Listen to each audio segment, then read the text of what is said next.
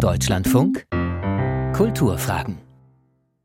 Am Mikrofon ist Gesine Dornblüt. Herzlich willkommen zu einer weiteren Folge der Deutschlandradio Denkfabrik zum Thema wehrhafte Demokratie. Heute geht es darum, wie die Gesellschaft und insbesondere die Wissenschaft Desinformation und Lügen entgegentreten kann. Darüber spreche ich mit der Münchner Historikerin Franziska Davies. Sie forscht seit vielen Jahren zur Ukraine und zu Russland, setzt sich dementsprechend auch intensiv mit Russlands Überfall auf die Ukraine auseinander und vor allem auf Twitter nimmt sie öffentliche Auftritte von Personen auseinander, bei denen sie Kreml-Narrative ausmacht. Und sie wird dafür zum Teil heftig angefeindet. Frau Davis, ich grüße Sie. Hallo. Zuallererst die Frage, wie stark bestimmt Desinformation aus Russland Ihrer Meinung nach den Diskurs in Deutschland? Äh, das ist natürlich schwer zu quantifizieren, aber es ist schon auffällig, dass äh, russische Deutungen, Kreml-Deutungen äh, des Krieges, Kreml-Narrative, wie Sie es genannt haben, den Diskurs mitbestimmen, schon seit 2014 einflussreich sind, würde ich sagen. Wobei da natürlich dann oft schwer zu unterscheiden ist, ist das sozusagen eine bewusste Strategie von, also denjenigen, die sie weiter verbreiten. Und es gibt aber sicher auch Leute, die diese Narrative aus anderen Gründen übernehmen und dann so dazu beitragen, dass sie reproduziert werden und äh, dass sie auch eine gewisse Legitimität bekommen.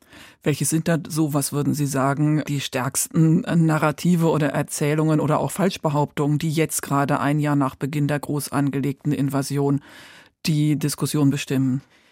Naja, wir diskutieren teilweise zumindest immer noch darüber. Es gibt also immer noch Leute in der Öffentlichkeit, die sagen, es würde hier um russische Sicherheitsinteressen gehen, die, die NATO beziehungsweise den Beitritt von ehemaligen Ostblockstaaten und Staaten, die aus der ehemaligen Sowjetunion hervorgegangen sind, den Beitritt dieser Staaten für den Angriff verantwortlich machen. Dann haben wir natürlich immer noch, auch wenn es nicht mehr, würde ich sagen, ganz so stark ist, diese russischen Narrative, die wir seit 2014 kennen. Also etwa, dass die Ukraine eigentlich kein richtiges Land sei, eigentlich schon immer Teil Russlands gewesen sei, dass der Maidan 2013, 2014, dass das, also im Extremfall sogar diese Erzählung, dass es ein faschistischer Coup gewesen sei oder die Erzählung, dass Amerika da massiv Einfluss genommen äh, hätte, also die Ukraine sozusagen als Objekt und nicht als Subjekt äh, der Geschichte. Also es sind immer noch so sehr viele Deutungen im Raum, die wir eigentlich schon seit 2014 versuchen immer wieder zu entkräften. Wie stark hat Sie überrascht, dass diese Narrative nach dem groß angelegten Angriff vor gut einem Jahr sich immer noch weiter halten? Das hat mich schon überrascht, aber daran sieht man wahrscheinlich, wie ähm, festgefahrene Denkmuster, wie schwer die, gerade wenn sie tief im Diskurs oder auch in der Geschichte sozusagen verankert sind, also diese Erzählung, dass die Ukraine irgendwie kein richtiger Staat sei, dass sie Teil Russlands sei, die ist ja auch noch mal älter als 2014. Also das spielt sicher eine Rolle. Was mich schon ein bisschen schockiert ist, dass dieses NATO-Narrativ immer noch da ist. Also wo ich eigentlich denken würde, jetzt, wo wir wirklich vor der Weltöffentlichkeit jeden Tag diese Meldungen haben aus den besetzten Teilen der Ukraine, dass es eben gezielten Terror gibt gegen die Zivilbevölkerung, dass der öffentliche Raum gewaltsam russifiziert wird, dass das Schulsystem gewaltsam russifiziert wird, dass versucht wird, ukrainische Geschichte, Kultur, Museen, Archive auszulöschen, dass sogar Kinder massenhaft äh, aus der Ukraine nach Russland deportiert werden, um sie zu russifizieren.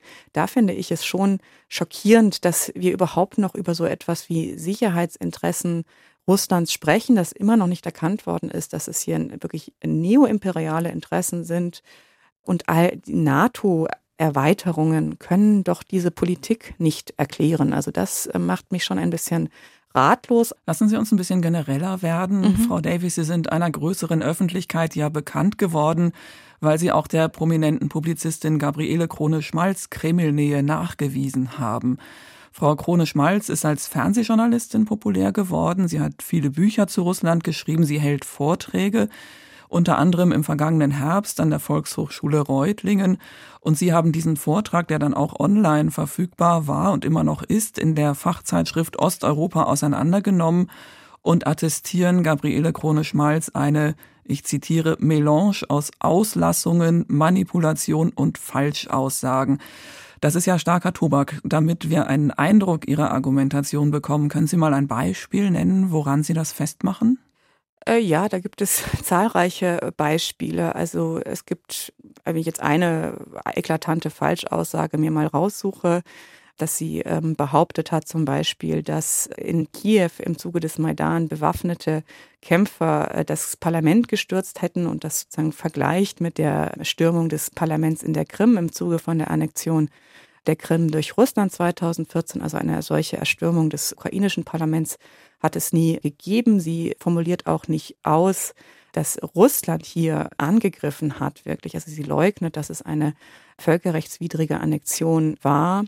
Das leugnet sie und gleichzeitig macht sie es sehr geschickt, dass sie dem Ganzen aber einen pseudowissenschaftlichen Anstrich gibt, indem sie eben auch Quellen äh, zitiert, aber diese dann eben sehr selektiv äh, zitiert, teilweise wirklich auch Falsches zitieren. Und ähm, man ja. muss ja dazu sagen, dass ähm, Frau Krone-Schmalz gegen sie gerichtlich vorgegangen ist wegen ihrer Analysen. Und Sie, Frau Davis, haben ja inzwischen auch Recht bekommen. Wie erklären Sie sich denn trotzdem die Beliebtheit zum Beispiel von Frau Krone-Schmalz? Naja, also auch wenn dieses Video über eine Million Aufrufe inzwischen hat, äh, hier sehe ich aber vor allem ein Versagen der Volkshochschule Reutlingen, die dem eben ein unkritisches Forum gegeben hat und als zumindest teilweise öffentlich finanzierte Bildungsinstitution hier Desinformation sozusagen als angeblich Expertenposition legitimiert, was es natürlich nicht ist. Wodurch erkläre ich mir das? Also einmal natürlich war sie irgendwie schon eine bekannte Persönlichkeit durch ihre Korrespondententätigkeit. Dann ist sie aber natürlich, das muss man wirklich sagen, hofiert worden und zwar von sehr seriösen Institutionen. Also im öffentlich-rechtlichen Fernsehen, das ja einen Bildungsauftrag hat, ist sie immer wieder als Russland-Expertin äh, präsentiert worden, obwohl schon 2014, also in der Kollegenschaft sozusagen, wir waren alle, puh, wirklich frustriert, dass das immer wieder passiert ist und dann eben gerade in diesen öffentlichkeitswirksamen Formaten, die von Millionen geschaut werden. Der sehr seriöse CH Beck Verlag hat diese beiden wirklich desaströsen Bücher, die ich da auch in dem Aufsatz, den Sie genannt haben, analysiert habe, in sein Programm aufgenommen, hat damit Geld verdient und die damit natürlich auch legitimiert. Und ich fand auch sehr auffällig, und es, sie ist ja auch nur vielleicht die erfolgreichste Verbreiterin von Kreml-Narrativen in Deutschland gewesen bis Februar 22, Sie war aber natürlich nicht die Einzige. Also ich denke an Hubert Seipel, der ähm, Journalist, der auch ein wirklich desaströses Pro-Putin-Buch im Grunde genommen auch wieder in einem sehr seriösen Verlag, Hoffmann und Kampe, geschrieben hat. Aber bevor wir ja. zu viele Namen hier verteilen in diesem äh, Gespräch, es ist ja schon so, dass Demokratien auch von Meinungsfreiheit leben. Mhm. Und äh, bei dem, was Sie auch machen, auch bei Twitter und in sozialen Netzwerken, dass Sie eben Veranstalter dann auch anschreiben und auffordern, solche Veranstaltungen zu streichen, da kommt natürlich schnell der Vorwurf der Zensur auf. Wo ist denn da die Grenze? Also der, der Begriff Zensur wird viel zu inflationär benutzt. Also Zensur bedeutet, wenn man sich den Begriff anguckt, dass der Staat, also eine, meistens der Staat, eine übergeordnete Instanz wirklich Meinungen unterbindet. Also jetzt mal theoretisch, das wäre natürlich Gott sei Dank überhaupt nicht möglich, ein Auftrittsverbot oder ein Publikationsverbot erlässt von solchen Positionen. Das habe ich nie gefordert, das würde ich auch nie fordern. Das wäre demokratiefeindlich. Also alles, was auf dem Boden der Verfassung steht, alle Positionen, die nicht verfassungsfeindlich sind, die, die dürfen natürlich geäußert werden.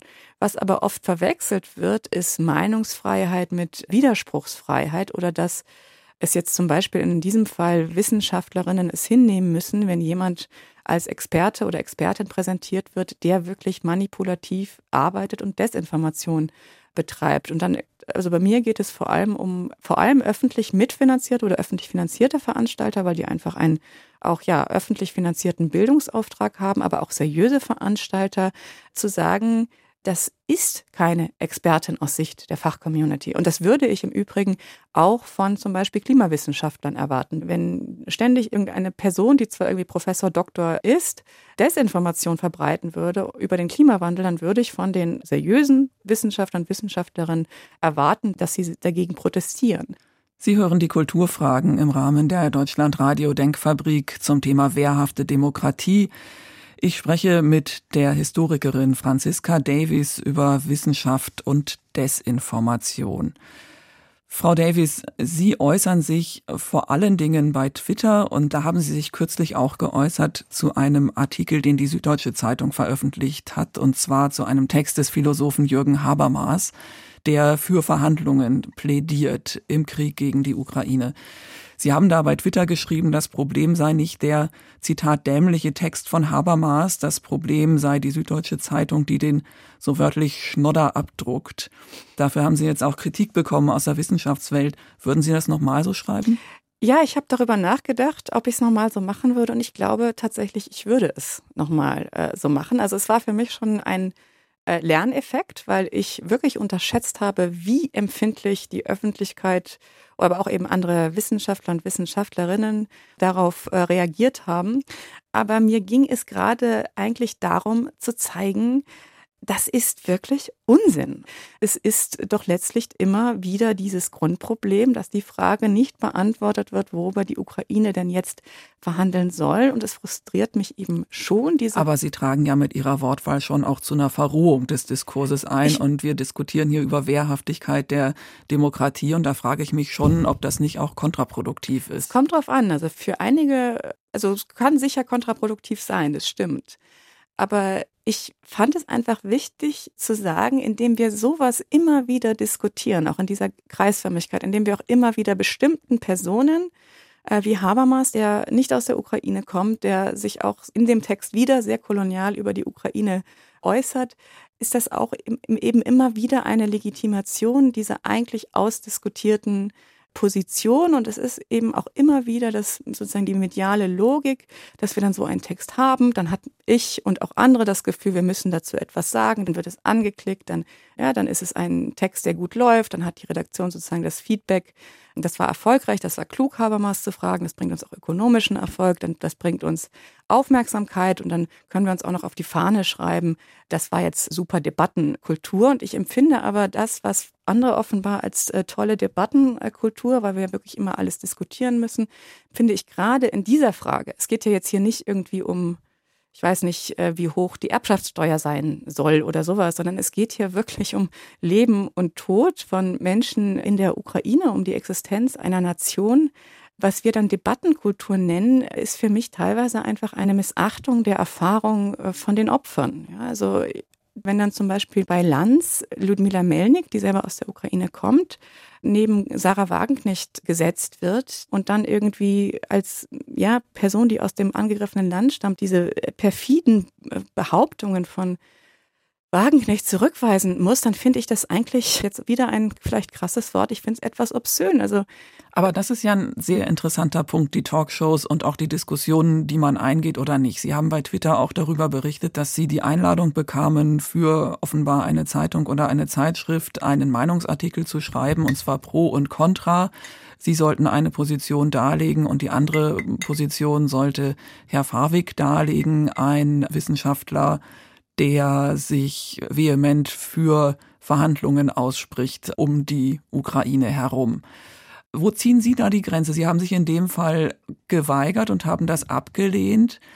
Aber ist es nicht so, dass diese Meinungen auch gefordert sind in der Demokratie und dass man sich an ihnen auch reiben muss, beziehungsweise diese Meinungen auch öffentlich widerlegen muss. Wo ziehen Sie da die Grenze? Naja, ich habe in Bezug jetzt auf Herrn Warwick, habe ich das sehr, sehr oft getan. Ich habe sehr lange Antworten, also lange Threads auf Twitter geschrieben, wenn er wieder mal im Deutschlandfunk gefragt wurde. Und äh, ich sehe das Problem, wenn ich als in meiner Rolle als Wissenschaftlerin, also wenn ich jetzt irgendwie Politikerin wäre oder, oder sowas, dann wäre das nochmal was anderes. Aber in meiner Rolle als Wissenschaftlerin, sobald ich zum Beispiel in einer Zeitung oder einer Zeitschrift äh, zum Beispiel auf Herrn Warwick antworte, dann signalisiere ich damit ja auch, das ist sozusagen eine Expertenposition. Also ich habe eine Position als Wissenschaftlerin, er hat eine Position als Wissenschaftler. Er mag an anderen Gebieten, wo ich keine Ahnung habe, mag er herausragender Experte sein. Das kann ich nicht beurteilen.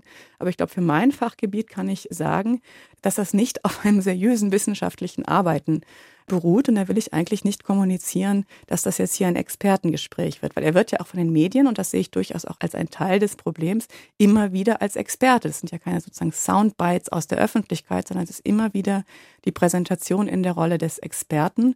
Und da auch zu Ihrem Punkt, den Sie angesprochen haben, wäre ja auch die Frage, warum sind Kreml-Narrative so erfolgreich? Weil wir immer wieder auch von den Medien Leute als Experten präsentiert haben, die sich an die Standards des Expertendiskurses, des wissenschaftlichen Arbeitens eigentlich nicht gehalten haben. Das ist das Stichwort False Balance, also genau, falsche ja. Ausgeglichenheit. Ähm, Medien laden Experten ein, die etwas von der Sache verstehen und ganz überwiegend zu einer bestimmten Meinung kommen und dann wird jemand gesucht, der eine andere Meinung hat und dann ist zweitrangig, ob der sich wirklich auskennt in diesem Gebiet oder nicht. Das ist ja auch, wenn ich Sie richtig verstehe, Ihr Kritikpunkt und Sie kritisieren ja auch auch wiederum über Twitter Medien, auch unseren Sender, aber zum Beispiel auch die FAZ, ich lese hier mal vor, im FAZ-Feuilleton lasen wir, auf der Krim sei aus der rechtswidrigen Okkupation der stabile Zustand einer befriedeten Ordnung entstanden. Eine Richtigstellung durch die Redaktion steht meines Wissens noch aus. Kriegen Sie darauf eigentlich Reaktionen von den Redaktionen? Äh, ja, also von den Redaktionen, also eher so im privaten Bereich. Also ich glaube, ich verrate keine Geheimnisse, wenn ich sage, dass auch viele FATS-Redakteure da waren einige, ähm, das ist mir zumindest in privaten Austausch gezeigt worden, aber das konnte man auch teilweise auf Twitter sehen, waren auch nicht überhaupt nicht glücklich damit, dass äh, Reinhard Merkel, der Strafrechtler ist, diesen Artikel veröffentlicht hat, der eben Falschaussagen äh, enthielt, zumal er auch schon 2014 einen Text auch in der FAZ veröffentlicht hat, der auch Falschaussagen enthielt über die Annexion der Krim. Und die Grenze ist meines Erachtens sind wirklich Falschaussagen. Da sollte es nicht die Redaktion sein, die diese auf, weil dann haben wir wieder dieses False Banners, die dann diese Aufgabe eigentlich delegiert an andere Gastautoren. Ja, also dann antwortet die Ukraine-Expertin Gwendolyn Sasse, dann antwortet der Völkerrechtler Helmut Aust und all diese Leute schreiben sehr substanzielle, gute Zurückweisungen dieser falschen Narrative, aber beim Publikum bleibt hängen, ja, da gibt es irgendwie eine Dissens in der Fachwelt, auch wenn das nicht so ist. Und die Fachwelt funktioniert ja auch nicht nach Mehrheit, Minderheit. Also eine Mehrheit in der Fachwelt kann natürlich auch falsch liegen, aber allein die Tatsache, dass zum Beispiel jetzt bei diesem Krieg oder beim Klimawandel eine Mehrheit der Fachwelt zumindest sich auf einige Dinge nun wirklich einigen kann, ist ja dann in den Fällen würde ich sagen, doch eher ein Zeichen, dass es eben unter auf der empirischen Basis, die wir haben, einfach einen Fachkonsens gibt. Und wir wissen ja auch aus Forschung zum Klimawandel, wenn immer wieder das, was jetzt als False Balance beschrieben äh, wird, äh, dass dann eben doch einfach ankommt, das ist irgendwie umstritten, auch wenn das nicht wirklich umstritten ist in der Fachwelt. Und auf diesen, Sie hatten mich eben gefragt nach diesem Tweet, der sehr große Emotionen auch für mich überraschend ausgelöst hat, wo ich äh, den Text von Habermas als Schnodder bezeichnet habe. Da gab es dann einen Artikel vom Kurt Kister, der dann mich wiederum als immerhin promovierte Krakelerin äh, bezeichnet hat, ohne meinen Namen zu nennen. Und da habe ich mich dann, also ich auch wenn ich die Reaktion absurd finde, habe ich wieder gedacht, ja, doch irgendwie bezeichnend, dass so ein zugegebenermaßen sehr ja, flapsig und auch ein bisschen frech formulierter Tweet dann solche Emotionen auslöst. Bei mir löst größere Emotionen aus, wenn Habermas schon wieder darüber schreibt, dass die Ukraine angeblich die späteste aller Nationen in Europa gewesen sei. Als ob das irgendetwas damit zu tun hat, ob sie jetzt sich selbst verteidigen darf oder nicht. Ich meine, was macht ein solcher Satz in einem äh, solchen Text? Hinzu kommt natürlich, und da kann es schon sein, dass ich mich mit meinem Verhalten auf Twitter auch beschädige, teilweise in den Augen mancher Kolleginnen und Kollegen oder in der breiteren Öffentlichkeit, dass es die Erwartung gibt, dass äh, Wissenschaftlerinnen sich nur auf eine bestimmte Art und Weise und in einer ganz bestimmten Sprache äußern. Und Schnodder und dämlich gehört natürlich nicht dazu, das ist klar. Ja, also es ist ja nicht nur die Sprache, es sind auch die Dinge, die sie tun. Sie kritisieren Veranstalter, sie kritisieren Medien und da kann man schon auch von Aktivismus sprechen. Ja. Wir haben im Journalismus die Diskussion, Journalisten sollten keine Aktivisten sein. Da geht es um die eigene Glaubwürdigkeit. Wo ziehen Sie denn bei der Wissenschaft und Aktivismus die Linie? Ich glaube, dass diese, das ist ja eine verbreitete Vorstellung, dass in dem Moment, wo man sich, und jetzt ist es natürlich so, wo man sich politisch äußert zu einem so auch emotionalen Thema wie jetzt diesem äh, Krieg, dass einem oft und auch mir und anderen vorgeworfen wird, wir würden uns nicht mehr wie Wissenschaftler verhalten, sondern wie Aktivistinnen. Und ich halte diese Trennung für äh, künstlich. Die Grundlage meines Aktivismus, ich würde nicht leugnen, dass das, was ich jetzt tue, Aktivismus ist. Das wäre Quatsch. Aber das ist ja auf der Grundlage von den Erkenntnissen, die ich aus meiner wissenschaftlichen Beschäftigung mit dem östlichen Europa seit mehreren Jahrzehnten jetzt, oder sind es schon Jahrzehnte? Nein, noch nicht ganz. Äh, seit bald 20 Jahren, also auf dieser Grundlage sozusagen findet dieser Aktivismus statt. Und ich will jetzt die beiden Probleme nicht miteinander vergleichen. Das sind äh, strukturell natürlich völlig andere Herausforderungen von den Dimensionen. Aber man kann Ähnliches bei den Klimawissenschaftlern und Wissenschaftlerinnen beobachten. Also die haben erstmal ihr Zeug, sage ich jetzt mal etwas salopp, er erforscht und dann eben gesehen, es gibt eine Diskrepanz zwischen dem, was gemacht werden müsste politisch, um den Klimawandel in erträglichen Ausmaß zu äh, halten und dem, was passiert, nämlich zu wenig und dann sozusagen zu Aktivistinnen äh, geworden sind. Und natürlich habe ich mir diese Frage auch gestellt, also einige Monate, weil ich äh, ja ein Stück weit auch, was ist dann auch die Eigendynamik von Twitter, in diese Rolle zu meiner Überraschung auch hineingeraten bin. Also ich, das ist ja nichts, was man irgendwie planen kann oder so. Das ist äh, einfach durch die ständig folgende Followerzahl, vor allem über Twitter, passiert. Ich habe mich dann schon nach einigen Monaten. Wie viel haben Sie? Wie viele Follower aktuell? Äh, so 26 oder 27.000 irgendwie so. Ich hatte bis Februar 24 vielleicht 400. Und da habe ich mich dann schon an irgendeinem Punkt gefragt, okay, vielleicht hast du dir jetzt auch so ein bisschen die Karriere als Wissenschaftlerin versaut, aber oder, oder nee, vielleicht nicht ganz gleich die Karriere als Wissenschaftlerin, das ist eh sehr schwer planbar und vielleicht hast du dich jetzt in Augen einiger, und das ist sicher so, das habe ich auch gemerkt in manchen Reaktionen, als Wissenschaftlerin disqualifiziert, aber damit kann ich eher leben, also äh, zumal ich selber es nicht so sehe. Ich, ich, finde nicht, dass ich mich als Wissenschaftlerin disqualifiziert habe. Ich würde mich disqualifizieren, wenn ich sozusagen jetzt die Geschichte der Ukraine umschreiben würde, also anfangen würde, unkritisch mit Quellen umzugehen und irgendwie eine Geschichte des östlichen Europas schreiben würde, die zu meiner jetzigen politischen Position passt. Das wäre das wäre dann wirklich unseriös und das, das wäre dann eben nicht mehr in Ordnung und dann, dann würde man mich zu Recht dafür kritisieren. Das habe ich aber, soweit ich das sehe, ähm, bisher nicht getan und plane auch nicht, es zu tun. Aber noch den letzten Satz. Ich kann eher damit leben, dass ich mich jetzt in den Augen einiger ähm, disqualifiziert habe, als ich damit leben könnte, jetzt nicht einfach das gesagt zu haben, was ich jetzt in dieser Situation ähm, für richtig halte. Sie haben es erwähnt, Sie sehen sich jetzt gezwungen, immer gleiche Positionen durchzudiskutieren.